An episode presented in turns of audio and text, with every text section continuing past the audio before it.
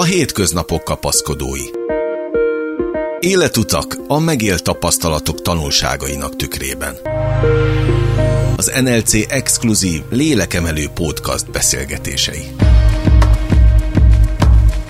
Különös lélektana van annak, amikor egy színésznő évtizedekig vár arra, hogy az ország megismerje. És hiába teszi a dolgát, hiába játszik el komoly szerepeket, a képernyős munkákat rendre nem neki osztják. Vajon hogyan élte meg lelkileg a szakmailag kevésbé sikeresebb időszakokat? És hogyan viselte, amikor a barátai közül többen is sztárok lettek mellette, miközben ő csendben várt a sorára? Majd hogyan élte meg a nagy áttörés utáni irítség, sőt már-már gyűlölet hullámot, ami hirtelen a nyakába szakadta a Feleségek luxus kivitelben című televíziós reality berobbanását követően. Aki kérdez Sándor András, és aki válaszol... Köllő Babett? Jó ma Köllő Babettnek lenni? Azt gondolom, hogy ma már igen.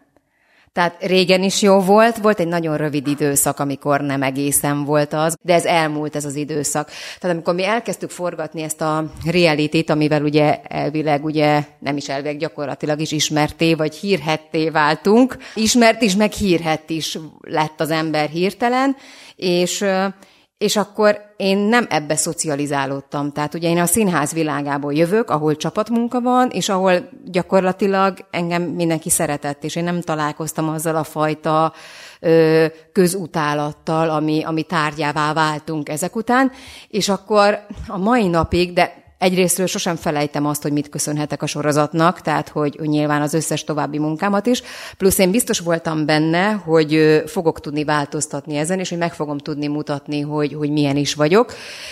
És a mai napig egyébként elő-elő fordul még, hogy ennek a levét iszom kvázi, mert hogy ha egy újabb stábbal kezdek el dolgozni, vagy hogyha találkozom egy-egy emberrel, akkor látom, hogy már rakják a mágiát, tudod, ilyen boszorkány üldözés egy kicsit, és akkor eltelik a közös munkába egy-két nap, és nem egyszer és nem kétszer kaptam meg, akár múlt héten, vagy az azt megelező héten forgatásokon, hogy, hogy egyrésztről bocsánat, hogy előítéletes voltam, még négy köllőbabettet szeretnék itt látni, és stb. stb. mondatok. És akkor ezek igazából azt gondolom, hogy engem igazolnak. Oké, okay, csak egy művész sokkal érzékenyebb az átlagnál. Tehát valószínűleg a lelked az érzékenyebb, mint bármelyikünk. Sokkal, igen. Akkor egy érzékeny lelkű nő, hogy dolgozza ezt fel? le kell valahogy zárni, és nem mindig sikerül. Tehát, hogy vannak napok, amikor, amikor egy-egy üzenetbe talál és, és nagyon sokat morfondírozok rajta, nagyon sokat gyötör is egyébként, és akkor megpróbálok mindig tovább lépni. És az ember ilyenkor kitalál magának hát vagy magyarázatokat, vagy valamit, amivel, ami megnyugtató, és amivel könnyebb elviselni ezt az egész helyzetet. Például ilyeneket szoktam magamnak mondogatni, hogy az az ember, aki odaír, az nyilvánvalóan igazából nem is ismer engem, tehát hogy fogalma sincs, hogy ki vagyok. Elképzelhető, hogy abból, amit ő látott belőlem az elején, ha én ezt látom másból, lehet, hogy pont ugyanígy reagálok, nem tudom. Bár addig sosem jutnék el, hogy valamit oda kommenteljek máshoz, az, az tehát nem érzem azt, hogy, hogy felemel engem az, hogy másba belerúgok. Tehát, hogy az a része biztosan nem. Eleinte jöttek ezek a negatív kommentek, most hála jó égnek egyre kevesebb, de hogy amikor eleinte jöttek ezek a negatív kommentek, akkor megnéztem, hogy ki írja. Akkor az, ezek szerint nem igaz, hogy a, az ismert emberek nem nézik a kommenteket. De hogy nem, hát nyilván nézed, persze, hogy nézed, hát érdekel, hogy, hogy mi a vélemény, meg mi alakul ki, és egyébként itt csendben megjegyzem, hogy mindenki nézi. Most nem az, hogy a napomat azzal töltöm 0-24-ben. De azért hogy, csak kíváncsi az ember. Meg arra is kíváncsi vagyok, hogy mit írnak például. Tehát, hogy voltak olyan napok, amikor arra ébredtem, hogy többen írták, hogy jobbulást kívánnak, hát csak meggooglizza az ember akkor, hogy mégis mit, mit csináltam, vagy mi történt. Mi történt Hát akkor állítólag valami csigolyatörésem volt, nem tudom, nem volt ilyen soha. Tehát, hogy így azért előfordulnak ilyen dolgok is, hogy ezt meg szoktam nézni, de, de természetesen fáj, és természetesen van, hogy betalál, persze, persze. Pont a napokban volt egy egyébként és arról pont gondoltam, hogy kiteszek most egy posztot, hogy egy hölgy írta oda, egy idősebb hölgy egyébként a, az oldalamra, hogy most van az a pont, hogy ő távozik az oldalamról, mert hogy őt rohadtul zavarja az én tökéletes életem. És aztán elkezdtem rajta gondolkodni, hogy hogy valaki egyébként a negatívumokról posztolt, de hogy, hogy velem is történik rengeteg negatív dolog, és hogy mondjuk a Covid alatt, amikor elment egy közeli hozzátartozom, akkor egyrésztről ki kellett volna írnom, vagy a temetésről kellett volna jajongva, sírva posztolnom, és akkor az, az korrekt, mert hogy, és az, arra jutottam, hogyha valakit boldoggá tesz, vagy valaki másnak a nyomorúsága, akkor inkább tényleg ne is kövessen. De hát, hogy nyilván mindenkinek vannak problémái, hát ugyanúgy. Hát ez, ez, ez nevetséges. Sőt, hát mindig az van ugye az embereknél, hogy amikor belenézel a másiknak a kis csomagjába, és ezt szokták mondani, amit addig tökéletesnek hiszel, akkor egyből kérnéd vissza a sajátodat. Ahogy jöttem most hozzád, a garázson keresztül engedtél be, és ott volt a hatalmas plakát. A feleségeknek, feleségeknek a vala. És azt mondtad, hogy ez itt van csak azért, hogy tudjam, honnan indultam. Igen, egyébként tök érdekes, hogy van egy ilyen kis szobor is a, a lépcsőfeljáron, majd megmutatom. Az egy ilyen kőtömbön ül egy egészen picike ember, és az számomra azt szimbolizálja, hogy, hogy egyrésztről, hogy, hogy minél magasabbra érsz, annál magányosabb vagy, másrésztről pedig azt, hogy, hogy figyelmeztet mindig, hogy, hogy magasról lehet nagyot esni, tehát hogy hogy felénk ugye úgy tartották, hogy ez a kalász tartja magasra a fejét, amelyik üres, tehát hogy sose, sose szállj el, mert hogy nagypapám is mindig emlékeztetett rá, hogy ez a kerék forog kicsikém, és én vagyok egyébként pont az az ember, aki megélt rengeteg sikertelen időszakot, és vágytam a sikert, és pontosan tudom, hogy, hogy, hogy minden csak átmeneti az életben. De hiszek abban, hogyha az ember alázatosan dolgozik, szorgalommal, akkor a sikeres időszak kitolható talán ebben. De hogy igen, figyelmeztet a plakát arra, hogy vigyázz, vigyázz, innen indultál. Hát már a médiás karrier nyilván, ugye a színház azt megelőzte több mint húsz évvel a színház. Beszélünk a lélektanáról ennek is. Jó, jó, jó, jó. Izgalmas témákból a folytatásban sem lesz hiány. Köllő Babett nem tagadja, hogy az ő életébe viszonylag későn, 38 esztendős korában köszöntött be a siker. Sportos múltjából fakadóan rendkívül alázatos és fegyelmezett embernek tartja magát, aki még arra is képes, hogy műsorvezető képző tréningre járjon egy ismert képernyőshöz azért, hogy minél jobb legyen a televíziós produkciókban. Már is folytatjuk a beszélgetést az én életembe ez a siker viszonylag későn jött. És ennyi idősen az ember már szerintem tudja, hogy mennyit nyom a mérlegen. És, és hogyha ez előbb jön mondjuk 20 évesen, akkor biztos, hogy biztos, hát szerintem, de biztos, tehát mondhatjuk azt, hogy biztos, hogy elszálltam volna, mint mindenki más, mert hogy nem tudott kezelni. De mondom, én most már pontosan tudom, hogy mi számít az életben, mi nem, és hogy azt gondolom, hogy nagyon szeretem a munkámat, de, de ahhoz képest, aki itt mozog a házba, a kislányom, ahhoz képest minden csak egy játék. Tehát, hogyha valami számít, akkor, akkor, akkor ő is, semmi más. Uh-huh. Az összes többi csak boldoggá tesz nyilván, ezek a kiegészítők boldoggá Jó, tesznek. tehát a, a tévézés, az neked egyértelműen munka? Maga az Ö... a műsor is munka volt? Amivel hírhet, vagy ismert lettél, hogy mondtad? Én színész vagyok, nekem ez a munkám. Azzal a különbsége, hogy én imádom a munkámat. Tehát, hogy nem fogom fel munkán, effektíve munkának, mert hogy rajongok. Tehát én úgy forgatok 12-13 órákat, hogy, hogy meg se kottyan. Mert én szeretem, de hát persze, hogy ez egy munka, hát, hát ez okay, a munkám. de a tévéműsor, ahol te egy feleséget alakítottál, játszottál, vagy mutattál, most ez a kérdés, hogy... Hogy mennyit hogy... játszottam, igen, vagy mennyit igen, nem. Igen. Egyébként azt hiszem, hogy ez a válasz a szerződésem olyan 100 ezer dolláros Aha, fele. Okay. Ha 100 ezer dolláros fele lenne a szerződésem alapján, de, de én színész vagyok.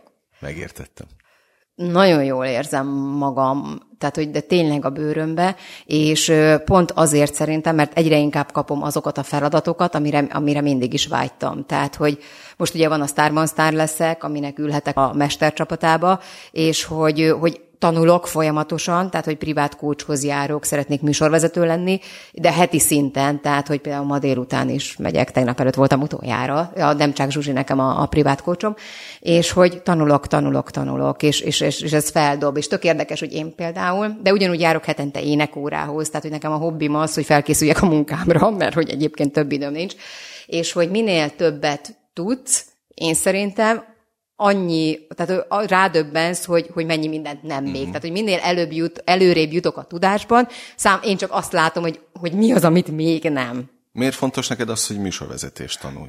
Világéletemben ez volt a vágyam. Tehát, hogyha így kicsi koromban megkérdezték, hogy mi szeretnék lenni, akkor, akkor kezdődött ugye ezzel a, a színésznő dologgal. Azt hiszem három éves voltam, amikor azt mondtam otthon anyának, hogy én színésznő szeretnék lenni.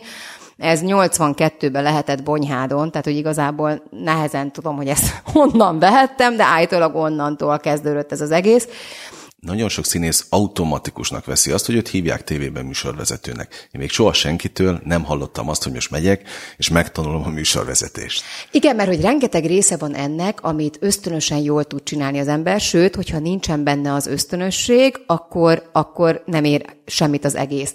Tehát, hogy azt szokták mondani, hogy iszonyatosan gyorsan reagálok, nagyon vicces vagyok, és mindenre van egy jó mondatom. Ez teljesen jó, ez alapnak, sőt, ez azt gondolom, hogy, hogy a kiinduló pontnak bőven-bőven, de rengeteg olyan dolog van ebben a szakmában, amit viszont tanulni kell. A riposztolástól elkezdve a kérdezés technikán keresztül rengeteg beszédtechnika, tehát hogy rengeteg olyan dolog, ami csak úgy nem száll az emberre. És mivel említettem, hogy én egy alázatos, szorgalmas ember vagyok, ezért ebben is szeretnék nagyon jó lenni. És hogyha ösztönösen bennem van adottság, akkor amit hozzá lehet tanulni, azt miért ne tanulnám hozzá? Igazából csak ennyi. Nekem az a furcsa, aki viszont nem akar tanulni, mert nem értem, hogy ő azt gondolja, hogy ez így oké. Okay. Hát bennem inkább az körül? a... Ne, látom magam körül, de bennem az a kérdés inkább, hogy más miért nem teszi. Tehát, hogy vannak olyanok, nyilván ezt most nem névvel, de akit, aki számomra nem elég jó, és hogy azt látom, hogy iszonyú mennyiségű lehetőséget kapott, és hogy még mindig nem fejlődik. És hogyha valaki sok lehetőséget kap, és nem fejlődik, akkor valószínűleg nem az az útja, vagy pedig nem tesz meg érte eleget. És én, én nem szeretem, hogy nem, nem, nem szeretnék így lenni. Az alázat az mindig megvolt benned? Igen. De Mind. soha nem vesztetted el? Nem. Nem, nem, nem, nem, nem, nem, nem, nem. Ö, más a színházvilág, meg ugye én, amivel indítottam, én ugye balettáncosként diplomáztam, tehát hogy én a, nekem abban telt a gyerekkorom, hogy szertornázás, aztán utána klasszikus balett, és mindegyik, tehát amikor napi öt órán keresztül táncolsz, és reggel fél hatkor kezd, és hét húszkor vagy hét tízkor már ben vagy a baletterembe, és úgy indul a napod. Tehát, hogy ott megtanulod a fegyelmet egyszerűen ott, ott nincsenek kihágások. Tehát, hogy én egy ilyen áldott jó gyerek voltam, de azért voltam az, mert hogy nem volt időm a hülyeségre. Tehát, hogy én, én be voltam osztva, és ezt, és ezt nem a szüleim csinálták nekem, ezt én magam akartam így. Úgyhogy igen, én világéletemben szerettem a fegyelmet és az alázatot, igen. Ez így fura valószínűleg az én számból, mert hogy nem, nem, nem tudom, hogy feltétlenül ezt gondolják-e rólam, amikor rám néznek. Mert hogy mit gondolnak rólad szerinted? Nem tudom, mert jöttem haza most például előadásról. Nagyon keveset vállalok most pont amiatt, mert hogy össze-vissza vannak a forgatásaim, és én nem akarok a kollégáimmal e, ki szépen akarom mondani, tehát, hogy, az idejükkel nem akarok Az játszani. idejükkel nem akarok játszani, igen, köszönöm szépen. Tehát, hogy nem akarok, és akkor inkább azt mondom, hogy ne én játszom, hanem második, harmadik szereposztás, de most a héten pont volt egy jazz operett a Bála Szavolyban. És jöttünk az felé a kollégákkal, és szóba került ez, hogy ki mit lát belőlem, és mellettem ült egy kollega, és mondta, hogy hogy, hogy ő, amikor, hogy ő teljesen őszintén megmondja, hogy amikor először rám nézett, akkor ez a jó nagy szájú, szőkebige, aki, aki iszonyú határozott, és nulla mélység van benne, és mondta, hogy, hogy el kellett teljen idő, még ő rádöbbent arra, hogy, hogy te jó ég, hogy ez mennyire másként van. Tehát, hogy még a saját, kollég, saját kollégáim, akik nem napi szinte, akikkel nem napi szinten játszottam, vagy akik új csapattagok voltak, ők is eljátszották, ezt nem tudom. Amikor oda jönnek két nap után, hogy bocsánat, hogy előítéletes voltam. Hát ez az egész életedet ezek szerint Nem, ez a feleségek óta van. Ez csak azóta? Igen, amíg csak színházba játszottam, addig teljesen egyértelmű volt, hogy az ember színész, tolja, nem vagy annyira Ott nem ismer. voltak előítéletek nem. az elején? Nem. Akkor bekerültél? Nem, ott nem. Vagy nem tapasztaltam? Ne, nem tapasztaltam. Aha. Köllő Babett az NLC lélekemelő podcast beszélgetésének vendége, aki a következő blogban elárulja, egyáltalán luxus feleségnek tartja el magát. Babett mélyen hisz abban, hogy az életben kivétel nélkül mindenki kap legalább egy esélyt arra, hogy nagyot alkosson és szintet lépjen. Ám ezt a lehetőséget sokan nem is veszik észre, vagy valamilyen furcsa oknál fogva egyszerűen csak nem élnek vele. Jöjjön hát ennek a lélektana. Egy művész ember és ezt hozzáteszem most elején, hogy tévesen, de azt a következtetést vonja le, hogy akkor vagy jó, hogyha ismert vagy. Pedig ez a legnagyobb hülyeség. Csak hogy valami miatt azt gondoljuk mi, hogy, hogy, a, a, hogy, a, hogy a taps önmagában az egy nagyon, nagyon szuper dolog, de hogyha nem társul vele országos mondjuk ismertség, akkor te kevesebb vagy, mint a hát többi. Azt kimondták többen, mondd meg, hogy igaz-e vagy sem, hogy aki nincsen tévében, az nem létezik. Most ez nagyon csúnya így kimondva. De sajnálatos módon így van. Tehát sajnálatos módon ez van. Tehát én azt láttam magam mellett, hogy azok az emberek, vagy azok a színészek, akik ö, sorozatokban szerepelnek, azok bejönnek a színpadra, és nem feltétlenül kell csináljanak semmit, sőt, csomó esetben azt láttam, hogy amit a színpadra letesz, az, az nekem ciki lenne.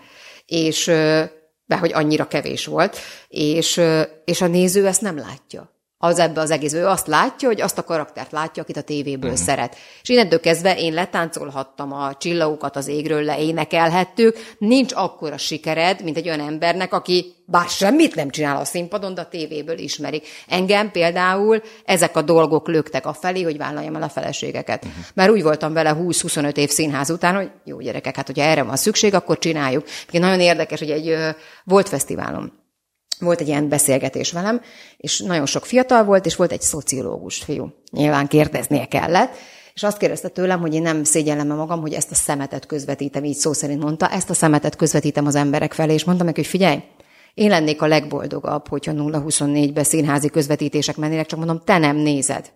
És mondom, te ebből a idézőjelbetéve szemétből is, mert mondom, láttál színházba? Ja, hát azt nem. Mondom, mm. és én szégyeljem magam. A másik, hogy egyáltalán mennyien látták magát a műsort, a feleségeket. Hát ugye a Dancsó Peti is csinált belőle egy csomó videót, tehát a fiatalok nagy része a Dancsónak a videóiból ismerte ezt az egészet. Aztán volt egy szűk réteg, és ez nagyon érdekes volt a, a nézettségi adatok alapján, is volt egy szűk réteg, és főleg értelmiségi, aki imádta nők.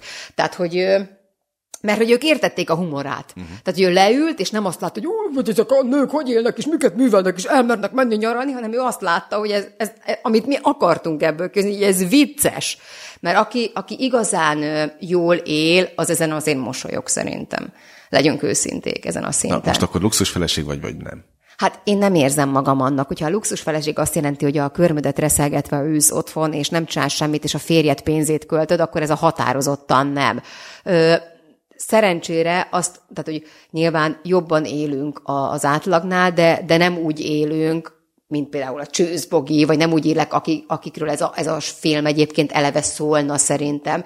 De hogy Magyarországon talán nem is ez volt a szempont, mert hogy Magyarországon nem tudnak, nem, tehát hogy nem is feltétlenül fognak fel szerintem ebből, ennek egy, egy másik szintjét. Tehát, hogy volt egyszer egy olyan, hogy nyilván erre a sorozatra azért több embert kerestek meg, meg pilot forgatások voltak, stb. stb. És volt benne olyan nőcike, olyan sikeres nő, akik műkincsekkel foglalkoznak, és, és, és, és arra kellett rádöbbenni, hogy ezt a szintet fel se fogják általában. Tehát, hogy Magyarországon, ter, tehát, hogy a, a monogramos betűs táskáig terjedünk, hogy nem mondjam ki, meg általában hát most automárkát csak akarok mondani, de hogy, hogy nem, nem az a szint, ami az amerikai sorozatokban van, hanem teljesen más. Tehát, hogy mi ezt itt megcsináltuk szerintem kicsibe, és, és egyébként tényleg viccnek szántuk, nem feltétlenül fogták fel. A színész kollégák mit mondtak? Hát nyilván a legtöbb az imádott, hát ők ismernek pontosan jól, és, és hatalmasat derültek ezen az egészen, és akkor volt egy olyan réteg, ami nem, szóval ilyenkor szokták mondani, hogy féltékenység, vagy nem féltékenység. Én nem tudom, hogy miért volt egy olyan réteg, aki azt mondogatta az elején, hogy ezt most miért kell csinálni, most ezt miért vállaltad el. És mondtam, hogy higgyétek el, hogy nekem ezzel célom van. Tehát, hogy uh-huh. igazából én nem, tehát hogy a, öncélú, tehát azért, hogy kiálljak céltáblának, és hogy ide lőjetek, azért nyilvánvalóan ezt nem tettem volna meg az volt a célom vele, ahol nagyjából itt most négy évvel később tartok, és nem tudom, számtalan mű. Tehát, hogy konkrétan még nem telt el négy év az első adás óta. És, és, és, és mennyi aztán, minden történt ebben az időben? Rengeteg minden, rengeteg műsor és rengeteg minden, és hogy aztán szép lassan egyébként ők is megértették. Aki pedig maradt, tehát több kollégámmal szoktunk erről beszélni, nyilván szemtől szembe én ezt sosem kapom meg, hogy hogy miért tettem ezt, de arra a következtetésre jutott sok kollégám, hogy tulajdonképpen mindenki azt szeretné, amit most jelen pillanatban csinálok, tehát hogy, vagy legalábbis sokan, jó, ne általánosítsunk, tehát, hogy sokan szeretnék, csak nehéz ám 19-re lapot húzni, mert ez az volt tulajdonképpen. Szóval, ha őszinte akarok lenni, akkor konkrétan 19-re lapot húztam. De hogy 38 voltam, tehát hogy igazából... Kell néha ilyen halálugrásokat csinálni? Én szerintem Aminek igen. nem tudjuk a következményét. Én szerintem igen, és én ezt tudatosan figyelem. Igazából azt gondolom, hogy kell időnként 19-re lapot húzni, és ez tök érdekes, hogy egyszer beszélgettem, és tehát tudatosan figyeltem a Zsuzsák Balázsral, és mesélte el az ő történetét. És ő mondta azt, hogy, és a maga, maga módján, de hogy nagyon nagy igazság volt benne, hogy mindenki előtt ott van a pöttyös labda, és hogy, hogy egy éle, az életeden belül egyszer vagy kétszer van egy olyan lehetőség, és ebben én is hiszek, amit, hogyha megragadsz, akkor egy sokkal magasabb szintre lépsz, nyilván magadhoz képest, vagy a te vágyaidhoz uh-huh. képest, vagy a lehetőségeidhez képest. Mai beszélgető partnerem kendőzetlen őszinteséggel mesél arról, hogy milyen dilemmája volt, amikor édesanyja az öccsével Amerikába költözött két bőröndel. Vajon hogyan látja az ő bátorságukat ennyi év távlatából? Folytatjuk a csevegést Köllő Babettel. Miután ezt, miután ezt így végig gondoltam egyszer, és elkezdtem tudatosan figyelni a környezetemet, a, a testvéremet, a családomat, és rájöttem, hogy tényleg mindenkinek az életében van egy ilyen pont. Hát láttam anyukámnál, igen, láttam anyukámnál, aki meglépte, láttam ikertesomnál, aki például nem merte meglépni. Tehát nagyon érdekes dolgok ezek, és tényleg mindenkinél van. De az ikertesod például tudta, hogy ez most a lehetőség? Szerintem nem volt vele tisztában. De ezt egy kívülálló, mint te, meg egyéb, egészen pontosan látja? Kívülállóként szerintem mi ezt pontosan láttuk, ő, ő nem merte bevállalni, és ő egy picit azért másabb, mint anya meg én. Tehát, hogy anya is, meg én is időnként így fejjel a, a falnak típusok vagyunk, ő sokkal megfontoltabb ebből a szempontból, és mondom, mi így kívülállóként láttuk, éreztük, de hogy ezt nem kényszerítheted rá a másikra, hogy választon egy teljesen más életutat, mert hogy abban, abban lenne igazán sikeres. Uh-huh. Anya például megcsinálta azt 49 évesen, hogy zöld kártyalottóra regisztrált, megnyerte.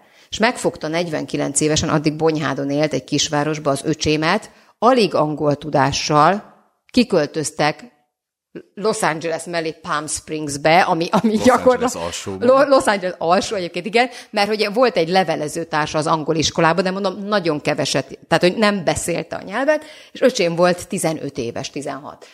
És mondták, mondták neki ez a levelezőtárs, hogy ha már megnyertétek a, a zöld kártyát, akkor gyertek ide Palm Springs, ez egy jó hely. Persze egy jó hely, de olyan, mint Béla telep alsó, tehát munka nincs, meg semmi nincs. És anyu megfogta magát, meg az öcsémet, és megérkezett két bőröndel Palm Springsbe. És évekig, tehát hogy beirat, beiratta az öcsémet a középiskolába, máig nem tudom, hogy hogy bankszámlát nyitott, és akkor tesom leérettségizett itthon is, meg ott is, és akkor az egyetemet meg már Los Angelesbe kezdték. Tehát, hogy gyakorlatilag, ha most anyu így visszagondol, hogy 12 évvel ezelőtt ezt megmerte lépni, tehát most így visszagondolva, Jó ő is, most? Nagyon. Nagyon, és az öcsémnek, öcsémnek meg aztán az, az, a, az, az a tényleg az amerikai álom, uh-huh. amit ő meg, megvalósít, és hozzáteszem, hogy saját erejéből. Tehát, De ez az öcséd, akiről mesélsz, ő nem az ikertestéred? Nem, ikertesom, van az ikertesom, és öcsém 12 évvel fiatalabb, uh-huh. egy, egy késő egy gyermek, és ő kint végzett a, a egyetemen, és ráadásul ott 40 ezeren járnak mondjuk egy egyetemre, e, pénzügyi vonalon végzett, egy 40 évfolyamonként van egy 40 fős elitosztály, ami nem, ami, ami ösztöndíjas, tehát hogy ő nem, nem került pénzbe anyának az egész tanítatása, és nem is szumma, hanem magna cum laude végzett, egyszerre két diplomát kapott, és ingatlan brokerként dolgozik most Beverly Hillsbe, és hát iszonyatosan sikeres, uh-huh. és még csak 29 éves.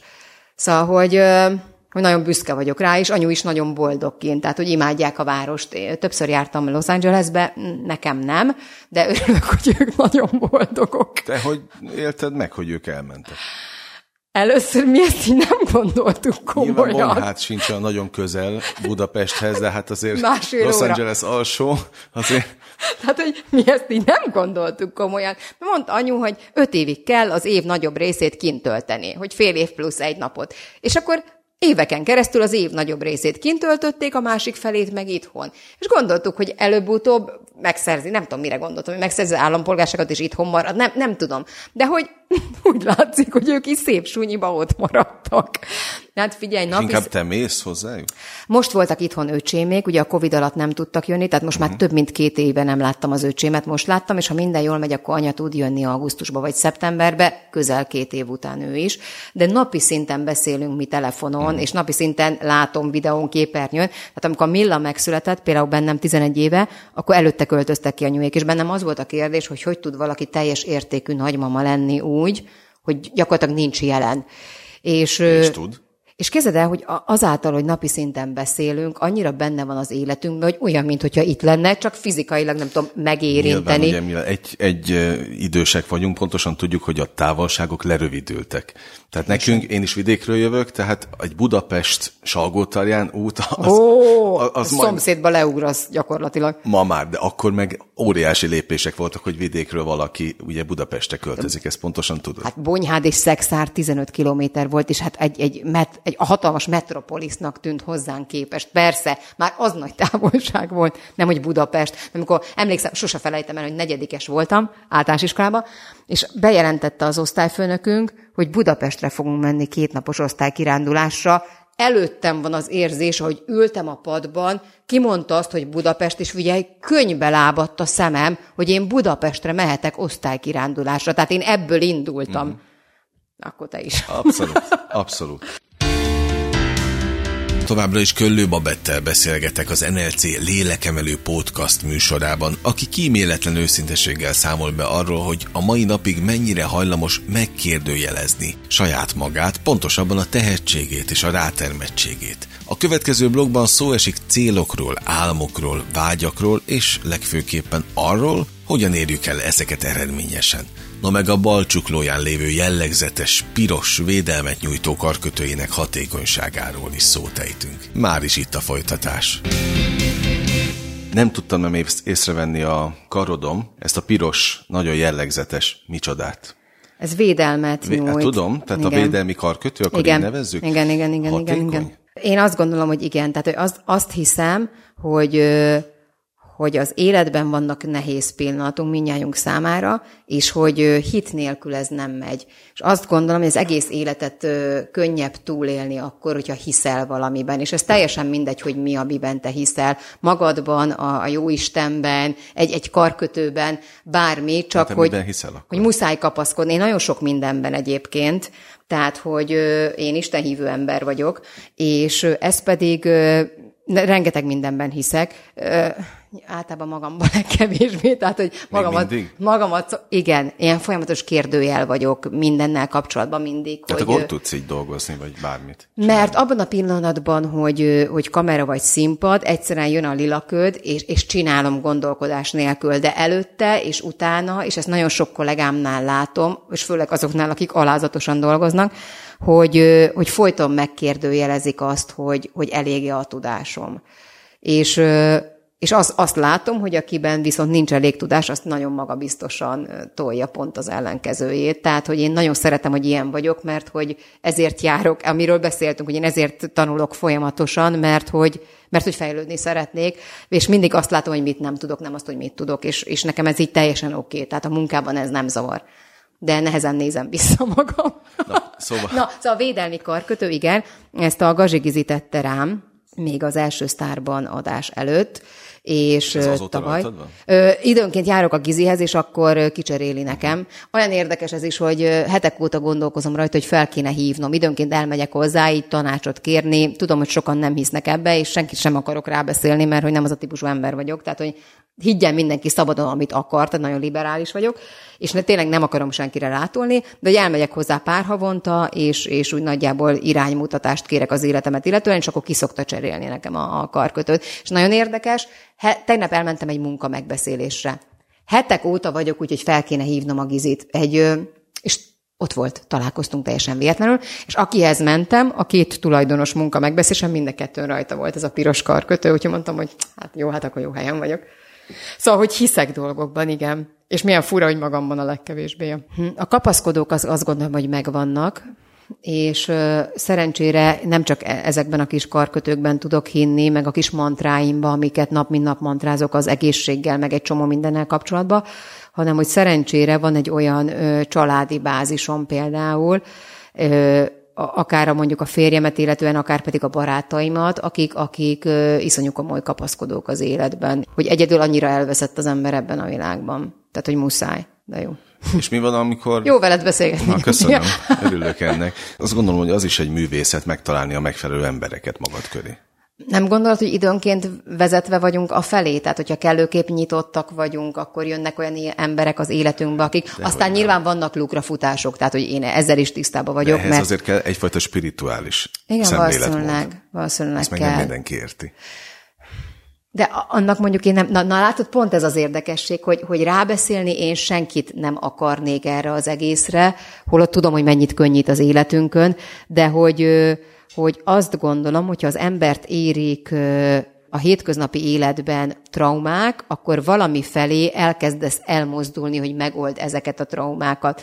És ha valakinek ez az elmozdulási iránya a spiritualitás, akkor az például az nagyon sokat tud nyitni és segíteni az életeden. Ha az elmozdulás egyfajta bezártság felé visz el, akkor valószínűleg ott a vége szerintem a mhm. mutatványnak és nekem akkor szerencsém volt, vagy nem tudom, hogy vagy jó emberek kerülhettek mellém, vagy megkaptam a felső támogatást, nem tudom, ahhoz, hogy a spiritualitás irányába menjek el. És nem vagyok egy ilyen spirimókus, tehát ez nem, nem azt kell elkezdeni, hogy hetente ülök a, a jósnőkérnél, és egyébként reggeltől estig mantrázok, de hiszek abban, hogy, hogy vannak dolgok, amiket ha kimondunk hangosan, és hogyha valamire nagyon vágyunk, és azt hiszem, hogy én vagyok rá az élő példa, akkor azt ezek által is el lehet nyerni. Tehát, hogy, hogy, hogy én... Tehát, hogy te ezt a fajta ismertséget Vágytam. Vágytad. Persze, de hát, hogy például, amikor én szeren- szerencsésen tavaly ugye beültem a Starban Starnak a, a zsűri székébe, mint nő, uh-huh. ugye az a, a Liptai Klaunnak volt a helye mindig is, akit én mélyen tisztelek, és nagyon szeretem a munkásságát. És amikor összejött nekem az az egész, akkor barátnőm azt mondta, hogy figyelj, emlékszel, mit mondtál ő téve? És mondom, hogy mit? És azt, mondja, azt mondtad, hogy, hogy te valami olyasmit szeretnél, mint például a, a klaunnak a helye. És hogy, uh-huh. hogy én ezt hangosan kimondtam, hogy én ezt szeretném. És onnantól kezdve szerintem, hogyha jó az út, amin jársz, akkor megsegítenek fentről is. Én ebben hiszek. Ha nem, akkor folyamatosan akadályokat gördítenek eléd. Neked ez a fajta szemléletmód meg volt azokban a, a kevésbé ismert időszakokban is? Képzeld, hogy nem. Na ez, ez nagyon jó kérdés, hogy nekem ez, ez jóval később jött, és valószínűleg akkor jött ez az egész az életembe, amikor mielőtt én úgy döntöttem, hogy el kéne indulnom ebbe az egész média irányba, és akkor jött a feleségek. Nekem, na előtte siker, nagyon sikertelen volt csomó szempontból szakmailag az életem, és akkor jött az életembe egy olyan pont még, szerintem amire feltette az íra a pontot, a sikertelenség mellé, az pedig egy, egy ikerterhesség volt, ami, ami, ami nem végződött jól. Két egy kilós gyermekkel voltam már is, és nem végződött jól. És akkor így leültem, és elkezdtem gondolkodni azon, hogy, hogy mitől rossz az irány. És akkor kezdtem el elindulni ebbe az irányba, a spiritualitás irányába, akkor kerestem ebben egyfajta megnyugvást, és akkor kezdtem el kimondani a dolgokat. És ez nagyjából egy ilyen hat éve történt, és, és rá két évre meg is érkezett az a fajta út, ami, ami, ami még mindig járok, és amiben azt érzem, hogy kevesebb bennem a kérdőjel, mint előtte a színpadon volt. Sokkal kevesebb. Interjú alanyom azt mondja, hírből sem ismeri a féltékenység és az irítség érzését. Hamarosan szó lesz a barátkozások lélektanáról, a megvalósított álmokat megelőző várakozás türelmetlenségéről, és arról is, mennyire tartja magát átlagos vagy épp kivételes nőnek. Jövünk újra Köllő Babettel. Akkor neked mi adott a nehezebb időszakokban kapaszkodott? Tudod, mi az az érdekes az egészbe, hogy tudtam, hogy, hogy egyszer, egyszer csak én jövök. Tehát, hogy én tudtam, hogy egyszer én jövök. Na, de az embert mi segíti ahhoz, hogy de mikor? A, tehát a de mikor kérdése, a, a türelemmel hogy álltál? Nem tudom, én, én egyébként ö, a, nagyon sok mindenhez úgy állok, hogy adjurom Isten, de rögtön. nagyon tipikus skorpió vagyok ebből a szempontból, de hogy, hogy most azonnal és mindent, de hogy a, a szakmával kapcsolatban és a munkámmal kapcsolatban nem így voltam. Tehát, hogy de egyszerűen éreztem, hogy egyszer csak nekem kell jönnöm. És nagyon érdekes az, hogy barátnőmmel beszélgetek szintén, színésznő ismert, nagyon sok mindent megkapott az életben, jelen pillanatban nem így van, és küszködik és valami, valamelyik nap mondta nekem, hogy, hogy miért van az, hogy neked most ez is bejött. És mondom, figyelj, amíg te országosan ismert voltál, és munkát munkára halmoztál, én álltam a sorban, és vártam. És az volt az első, az volt a mondata erre, hogy, hogy én ebbe bele se gondoltam így. Uh-huh. Hogy, és mondtam, és tudtam belül, hogy előbb-utóbb én jövök, és az ember ezért szerintem tesz is. Tehát, hogy nyilván ugyanúgy csináltam a kis életemet, és napról napra próbáltam jobb lenni. Van egy másik nagyon kedves barátnőm, semmiből indult ő is egy bőröndel, más már a milliárdos és nagyon fiatal, és kemény munkával ért el, és mondta, hogy amikor ő találkozott egy sikeres emberrel, benne nem az volt, mint az emberek jó részébe, hogy hű, ez a mocsok, hogy milyen, mekkora sikere van, hanem elkezdte azt figyelni, hogy mit csinál jól. És elkezdett tőle tanulni. És hogy szerintem ez a jó irány minnyájunk számára, hogyha látunk egy olyan embert, aki esetleg inspiráló lehet a számunkra, akkor ne az legyen az első gondolatunk, hogy ő miért igen, és én miért nem, hanem az legyen az első gondolatunk, hogy mit csinál másképp. Nyilván én arra jöttem rá egy idő után, hogy azt csinálja másképp, hogy a tévében van. Tehát, hogy ezen kívül nyilván semmit nem csinál másképp, a tévében van. Oké, okay, hogy lehetne bekerülni? Hogy jöhet egy olyan formátum, ami kellőképp kiveri a biztosítékot ahhoz, hogy az embert megismerjék, és akkor jött az életemben a hmm. felesége. Egyébként nagyon furcsa lélektana van ennek is, hogy barátkozol egy, tehát azonos szakmából egy olyan emberrel, aki már befutott, de akkor mi van benned? Soha nem volt bennem, soha nem volt bennem féltékenység. Soha életemben féltékenység nem volt. Néha kérdőjelek voltak azzal kapcsolatban, az, az eleinte nem értettem, hogy miért van az, hogy, hogy emberek, akiknek mondjuk kisebb tehetségük van, sokkal messzebbre jutnak, míg emberek, akik hatalmas tehetséggel születnek, nem magamra gondolok egyébként jelen pillanatban, akik hatalmas tehetséggel születnek, esetleg a, meg se közelítik azoknak a, azokat a sikereket. Aztán nyilván egy csomó mindent levetítettem arra, vagy láttam a környezetembe, hogy nagyon sok Isten áldott a tehetség, nem rendelkezik akkor a szolgalommal és alázattal, és például azért nem jut el előrébb, de sok ága van ennek is nyilvánvalóan. Soha nem volt bennem féltékenység senkivel kapcsolatban. Mondom, én is próbáltam azt nézni, hogy mi a... Én álltam például sikeres színésznőket nézve, például imádom az Oszvad Marikát, uh-huh. meg egyáltalán az ő munkásságát, én álltam a takarásba, vagy álltam alázatosan próbál, és néztem, hogy ő mit tud, és én ebből mit leshetek el, vagy mit vetíthetek magamra. A másik, amit többször megkaptam most a sztárban alatt, hogy, hogyha látok egy szép nőt, vagy egy jó nőt, a féltékenység szikrája sincs meg bennem, hiszen én nem érzem azt, hogy attól én kevesebb vagyok, hogy ő gyönyörű. És rájöttem, hogy én imádok látni szép és tehetséges embereket. te magadat annak látod? Nem! Ja, nem, én ebből a szempontból egy teljesen átlagos nőnek látom magam, akit egyébként egy komplett tím össze tud úgy tenni, hogy, hogy belenézek néha a tükörbe, amikor ilyen sorra készülök, és egy két óra alatt összerak a kis csapatom, és akkor belenézek a tükörbe, és azt mondja, na, ez most ugye egész, egész vállalható. Tehát nyilván hétköznapokban senki nem úgy néz ki. Tehát, de, de, de senki az ég egy a világon. Nyilván, nyilván. De hogy de hogy nem vagyok elszállva magamtól se, hogyha ez, ez a kérdés, tehát hogy így, így az sem. És mondom, tehát, hogy ami a jó része szerintem, hogy én tényleg nem irigykedem senkire. Azt nézem, hogy én mit tudnék. És az is egy nagyon nagy mondás, mert volt bennem néha nyilván ennek a, a szikrája, de amikor a szikrája van, én elfolytom például. Hogy, és mindig azt mondogatom magamnak, hogy mindenkinek más az útja, és más a sors feladata.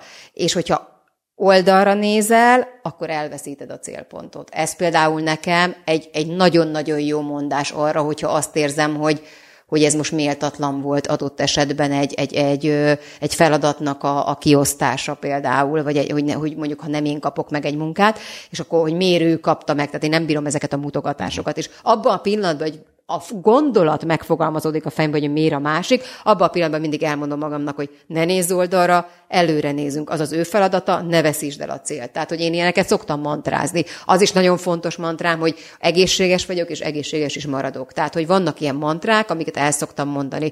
És amit minden, mindenkinek ajánlok, hogy mondjátok ki, és mondjuk ki azt, amiről beszéltünk, amire vágyunk azt hangosan többször mondjuk ki, nem kell minden nap, csak utána hétről a, hétre. Oké, okay, csak még azt is nagyon kell figyelni, hogy elhiszél azt teljesen, tehát teljes meggyőződéssel mondod, mert mondhatod akkor, ha egyébként nem hiszed el. Jó, most milyenre gondolok, hogy megnyerem a lottót, és megnyerem a lottót. Hát miért? Ha édesanyád nyert a Egyébként az felért vele. lottó, az, felért az vele. egy lottőt. Az felért vele, de hogy, hogy én ezekben hiszek. Valószínűleg azért tudok mélyen hinni. Igen, ebbe lehet valami, amit mondasz, hogy milyen kell hinni. De hogy mivel ö, színészként én sok, azt gondolom, hogy, hogy sokkal mélyebben átengedem magamat az érzelmeknek. Ez több feladatnál bebizonyosodott most, a, ahogy járok ugye erre a a műsorvezetői coachingra, és pont valamelyik nap olvastam egy, egy őrként fel nagyon szépen, és hogy, hogy mennyire mást látok én meg benne, és mennyire át tudom adni magam az érzéseimnek, az, az, az, az, az még időnként engem is megdöbbent. Tehát, igen, hinni kell, ez a lényeg, ez, ez, ez fontos. Ne csak mantrázzuk, hanem hogy higgyük is, hogy az úgy lesz. De én ezt hiszem, és vizualizálok is. És nagyon sokszor van az, hogyha mondjuk valami eszembe ötlik egy ilyen nagyon rossz gondolat de hogy bármi magammal kapcsolatban, egészséggel kapcsolatban, mindenkinek van ilyenje, szerintem, hogy időnként így beugrik.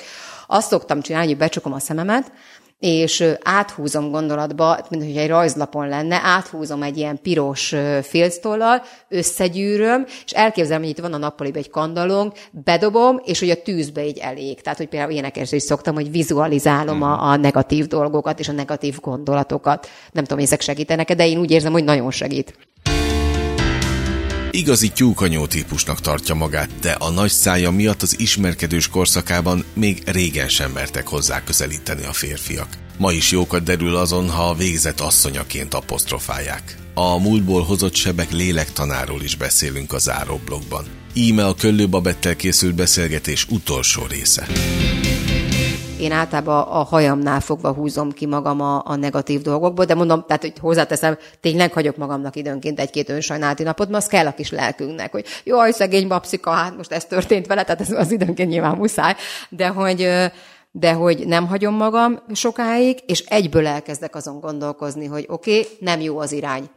Tehát, hogy eddig oké, okay, jó volt ez az irány, de most valami miatt nem jó. Mit, mit csináljak másképp? Uh-huh. És akkor jött ez, hogy hogy csak azt csináld, és ezek olyan, mint hogy a felülről jönnének. Nem tudom, ez, ez ilyen fura dolog, pláne abból a szempontból, hogy nem mindenki hiszi, és ilyenkor szoktak teljesen lökötnek nézni, de nem nagyon zavar.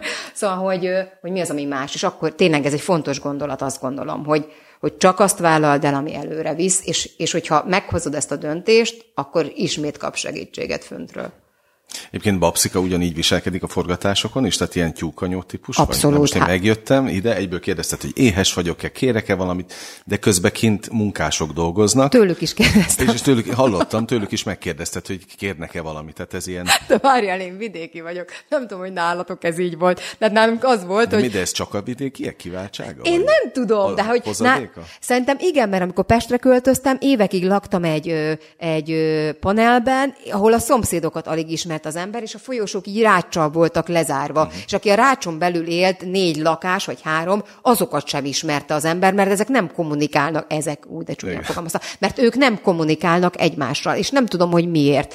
És hogy én abba szocializálódtam, hogy mi ki voltunk szórva az utcára, és akkor körbe mentünk a kis brigádunkkal, hogy kinél mi a kaja, és akinél a legjobb volt a kaja, mi ott ettünk. Tehát nálunk az van, hogy ide megérkezik valaki, most éppen ma nem főztem, de kezdtem összetenni, itt van valahol a menüsor, mert hogy jönnek ö, vendégek majd, és akkor kezdtem, hogy akkor kacsát sütök, csinálok csirkepaprikást, tudod, így elkezdtem, hogy süssek egy zserbót, vagy ne, tehát így elkezdett bennem már járni a, a, az, hogy mi lesz, a, mi lesz az ét, a, egyáltalán menüsor, és hogy nálunk itt mindig van kaja, tehát jön egy munkás, más, vagy jön először egy idegen, az, az nem érti, hogy, hogy mi zajlik. Mondjuk, aki vidéki, az érti, hogy leülsz, azt eszel. Tehát nálunk itt nem kérdés. Megérkeztél, leülsz, eszel.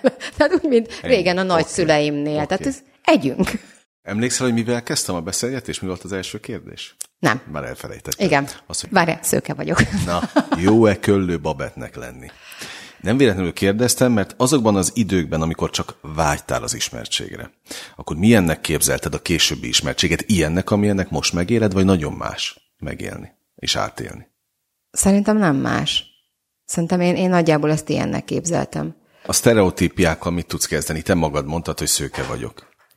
Persze, de én ebből poén csinálok Nyilván. általában, sőt, régen erre rá is erősítettem. Tehát amikor még én ismerkedős fázisomban voltam, és nagyon szőkének nézett valaki, akkor én ezt szerettem, szerettem eljátszani. Sőt, egyszer volt egy szegény, akkor már férnél voltam, szegény férjem, láttunk egyszer egy verekedést egy, egy étteremben. És emiatt behívtak a rendőrségre, mint, mint szemtanúkat. És bementem, és akkor nem, nem emlékszem már a névre, mondjuk legyen Kovács Pista, hogy kérdezi tőlem a, a velem szemben ülő rendőr, hogy találkoztam előtte is már Kovács Pistával, és akkor megkérdeztem, hogy ki az a Kovács Pista, és akkor nézett rám, hát a sérted, de úgy mondta, mint hogyha tudnom kellett volna. Igen, és mondtam neki, ne haragudjon, már hát mielőtt összeverték a másik, aztán nem mutatkozott be, egy étterembe ültünk, és, és, és akkor éreztem, hogy nagyon hülyének kezel, és mondom, hogy szőkenőt akartál, akkor megkapod. És másfél órán keresztül gépeltettem vele, pantomimoztam a beszélgetést, elmondtam, hogy ki mit evett az étterembe, és gyakorlatilag az, az ember néha egy szánakozva ránézett a férjemre, hogy csóró, mit kell átéljen mellettem, de, de hogy azt szeretem, tehát egy ilyen klasszikus műsorszámom nyilván a, a szőkenő, de csak azokkal teszem meg, akik megérdemlik. És mi van az ismerkedéssel? Most te magad mondtad, mert ugye téged végzett asszonyának is tartanak sokan. Nem, nekem ez annyira röhelyes. Tehát, hogy pont valaki mondta most, hogy együtt dolgoztunk egy, egy nagy stáb, és azt mondja, hogy téged ez, egy lány mondta nekem azt, hogy téged ez, ez nem zavar, hogy, hogy, hogy úgy néznek rád, meg hogy, hogy mindenki szeretne tőled egy valamit, és mondtam, hogy figyelj, én ezt nem látom. De azt mondja, de, de, mondom, de mondom, nálam nem próbálkozik senki, és akkor mondta, mondta a kulcsmondatot a lány, ja, próbálkozni nem mernek, mert nagyon nagy szád van, és ilyen nagyon kemény csajnak tűnsz. Tehát, hogy addig nem jutunk el, hogy próbálkozás. De ez így volt az ismerkedős korszakodban is? Tehát, hogy hmm. neked kellett inkább lépni? Nem, nagyon, az tény, hogy nagyon nagy szám van, és és csak azokat a pasikat vonzottam, akik ilyen iszonyatosan magabiztosak voltak, viszont az nem feltétlenül tetszett nekem, mert akkor is kevésnek éreztem magam. Tehát, hogy ezekhez a iszonyatosan jó pasikhoz én, én nagyon kevésnek éreztem magam, és akkor felállítottam egy teóriát arra vonatkozólag, hogy én, én megmenteni szeretném ezeket az ilyen kis szerencsétlenebbeket, és természetesen rá kellett egy idő után döbbennem, hogy az ugyanúgy átvert, tehát, hogy, hogy ezzel a teóriámmal például nem jutottam olyan messzire, úgyhogy nekem például az ismerkedős időszakomból nagyon rosszul választottam, nagyon sok esetben, és onnan azért ugye elég komoly sebeket hoztam így fiatal koromból, de de azt gondolom, hogy mindenki, meg hogy én szerencsére nagyon sok mindenen tovább tudok lépni, tehát nem rágom nagyon sokáig azt a, azt a csimbókot ott a számba, hanem, hanem viszonylag hamar kiköpöm. Tehát, hogy sosem küzdöttem másoknak a szeretetéért, tehát én viszonylag hamar tudomásul veszem azt, hogy nem, nem, akkor szia. Tehát, hogy, hogy az az egy dolog biztos, hogy nem, és nagyon próbálom egyébként, ez, ez is érdekes, hogy a követőim közül rengetegen írnak nekem, tehát ilyen pasi ügyjel kapcsolatban. Nagyon imádom ezt a ezt a párkapcsolati coachingos dolgot, lehet, hogy valami ilyesmi műsorral kéne. Nekik? Nagyon, persze, nagyon sokat segítek, hogy lehet, hogy valami ilyesmivel kapcsolatban kéne egyébként műsort csinálnom, már gondoltam is rá, mert hogy nagyon el vagyunk tévedve, és nagyon el vagyunk veszve mi emberek, és ő, nekem vannak ilyen alaptézisek és pontok, amiket minden nőnek próbálok súlykolni, nyilván pasiknak is, csak ők nem, nem keresnek ezzel kapcsolatban, inkább hölgyek. És mindig elmondom, hogy figyelj, az alap, ha valaki nem akar 200%-osan, ne akarjon sehogy. És ez kizárva a kamukat. Soha ne azt nézd, amit leír neked, pont a héten volt egy ilyen, hanem azt nézd, amit tesz. És vannak ilyen dolgaim, amiket mindig elmondok mindenkinek, hogy figyeld, nézd, uh-huh. és hogy ne küzdj, tehát soha senkinek a szeretetéért ne küzdj, mert, mert értelmetlennek tartom. És hogy mindig jönnek a nők részéről, tudod, ezek a kamuk, hogy biztos azért nem keres mer, és mi mindig mentséget találunk a pasiknak.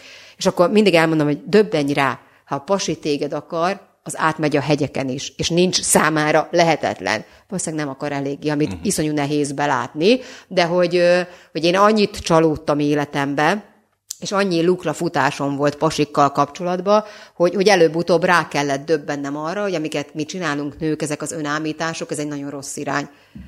Na, én sokszor leülök magammal elbeszélgetni. Na, az... az meg, hogy most ki hogy néz, vagy ki hogy nem, tehát ugye ezt nem tudom, ezeket nagyon jókat derülök. Mert látod, hogy eljössz hozzánk, és hogy nem játszom, nem tudom, én nem játszom 0-24-be a végzel former rövid nadrág, trikó, még, még csak sminket se tettem, bocsánat. Akkor nem fotózunk a végén? De hogy fotóz, még ez se zavar, látod? Tehát, hogy én, nem, tehát, hogy én nagyon szívesen mutatom meg magamat úgy, ahogy vagyok, sőt, ezt azért is teszem nagyon sok esetben, hogy, hogy érezzék az emberek, hogy, hogy szerintem mi, mindenki ugyanolyan, tehát hogy így, csak nekem most esetleg olyan a munkám, ami mások számára érdekesebb lehet, de hogy Nincs de hogy különbség. Nincs, nem. És, és abban is hiszek, és valószínűleg azért tudok jól együttműködni, mert hiszek abban, hogy mindenki egyenlő, hiszek abban, hogy, hogy ahogy a színházba is szocializálódtam, hogy hogy, hogy a, nincs, tehát hogy a csapat úgy áll föl, hogy mindenkire egy tímen belül a szükség van, és nincs hierarchia, mert hogy én nem lennék meg nélkülük, ők pedig nélkülem. Hmm. Tehát, hogy e, ez az, amiben még hiszek. Mit kívánjak így a végén?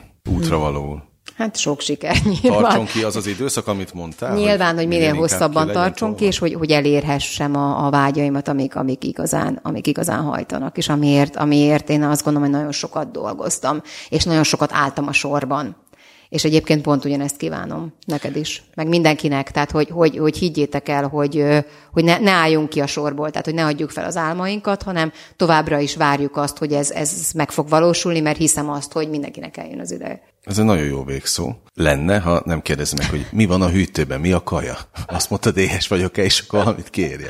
Nem tudom. Van egyébként grilleztünk, apukámék voltak itt a hétvégén, és akkor grilleztünk. Maradt sokat valami? nem tudom, hogy mi van egyébként. Hát az, az lenne a jó, hogyha holnap jönnél, neki állok. Jövök Tehát hogy az lenne a jó, ha holnap lenne, de egyébként kinyitom a hűtőt, és biztos vagyok benne, hogy találunk olyasmit, Éhen ami nem kedved le. Ja, egyáltalán nem. Köszönöm az őszintességet. Én is köszönöm.